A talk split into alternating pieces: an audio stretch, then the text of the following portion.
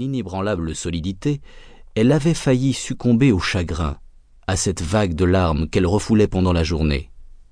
Comme toujours, depuis plus de deux ans, elle s'était reprise, consciente que la moindre faille dans sa défense pouvait ouvrir d'insondables abîmes de détresse.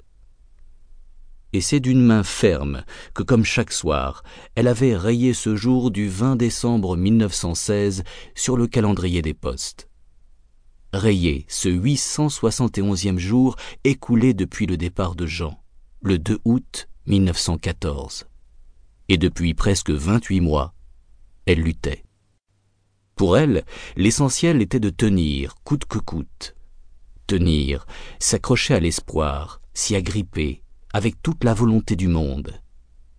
Se dire, se répéter que le ciel l'épargnerait, ne lui imposerait pas l'horreur de l'épreuve, tant qu'elle, Marthe Carnion, épouse de Jean Laval depuis le 7 avril 1905, aurait le courage de se battre, de se tenir droite, chaque instant, chaque heure.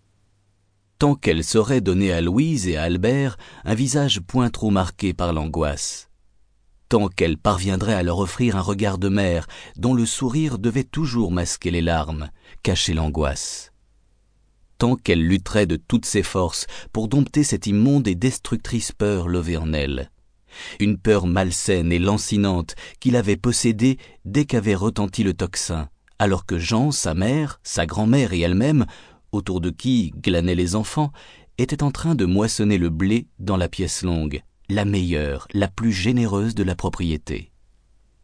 Ce jour-là, vers 17h30, résonnant dans un ciel superbe, vide de tout nuage, s'étaient répandus les tocsins de toutes les églises des villages environnants. D'abord, le plus fort, car le plus proche, celui de Costeblanc, leur village à eux, là où Jean et elle avaient fréquenté la même école, pendant les mêmes années, suivi le même catéchisme du vieil abbé Cardou, lequel, plus tard, avait béni leur mariage. Une union qui semblait inscrite de toute éternité, puisque, autant qu'ils s'en souviennent, Jean et elle, dès leur prime enfance, et malgré leurs différences sociales, il était fils de propriétaire, et son père à elle était métayer, s'étaient reconnus et aussitôt aimés. Coste Blanc, village de quelques cinq cents âmes, si calme en temps de paix, et que bouleversait soudain le son grave et lancinant de ce maudit tocsin.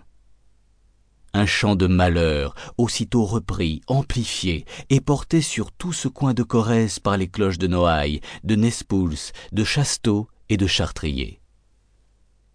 Eh bien voilà, ils ont gagné, avait dit Jean, en s'appuyant sur le manche de sa longue faux de moissonneur et en essuyant d'un revers du bras son front couvert de sueur. Tu crois que c'est? avait murmuré sa grand-mère, Aurélienne, qui, malgré ses soixante-douze ans, était là pour grouper les gerbes que venaient de lier sa fille et Marthe. Bien entendu que c'est la guerre. Qu'est-ce que vous croyez? Que tous ces marguilliers du coin s'amusent à sonner le tocsin pour annoncer un incendie dont on ne voit nulle part la fumée? Tu ne vas pas au village? avait demandé Octavine, la mère de Jean. Marthe s'était alors retenue pour ne pas hausser les épaules. Elle n'ignorait rien de ce qu'allait faire Jean. Elle savait que, pour lui, tout était prêt, que depuis déjà deux jours l'attendait son modeste baluchon sur lequel, ouvert à la bonne page, reposait son livret militaire qui, sur papier rose, lui intimait l'ordre de se présenter à la caserne brune de Brive dès le premier jour de la mobilisation générale. Tout était prêt car, dans les jours précédents, Jean, lors d'un passage à Costeblanc, avait appris de la bouche du maire, Victor Delbos, que le gouvernement se préparait à rappeler sous les drapeaux les classes dites d'actives et de la première réserve, c'est-à-dire celles qui descendaient jusqu'à 1908, mais aussi, et c'était le comble, celles de 87 et 88, donc des vieux d'au moins 46 ans à qui on allait faire garder les voies ferrées. À cette annonce, Jean ne s'était fait aucune illusion. Nous serons les prochains. Tu peux préparer ma musette. Mais pourquoi? Tu as déjà fait tes trois ans de service et tes périodes.